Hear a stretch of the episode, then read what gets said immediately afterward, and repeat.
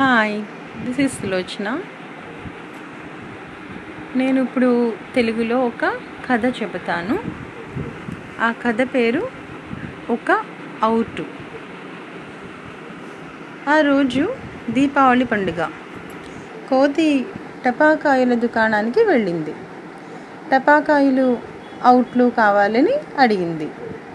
కొన్ని టపాకాయలు ఒక అవుటు కొన్నది. ఆ అవుటును కాల్చాలనుకుని అనుకుంది. ఆ కోతి. కానీ భయపడింది. దారిలో ఒక నక్క కనిపించింది. నక్కను అవుట్ కాల్చమని అడిగింది ఆ కోతి. ఓహో అవుట్ కాల్చాలా? అవుట్ అంటే నాకు భయం అంది ఆ నక్క. తోడేలు కనిపించింది. తోడేలును అవుట్ కాల్చమని అడిగింది ఆ కోతి. తోడేలు కూడా అవుట్ అంటే భయం అని చెప్పింది.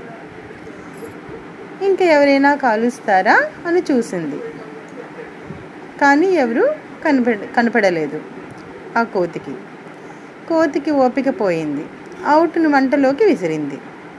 అవుట్ ఢామ్ అని పేలింది. Thank you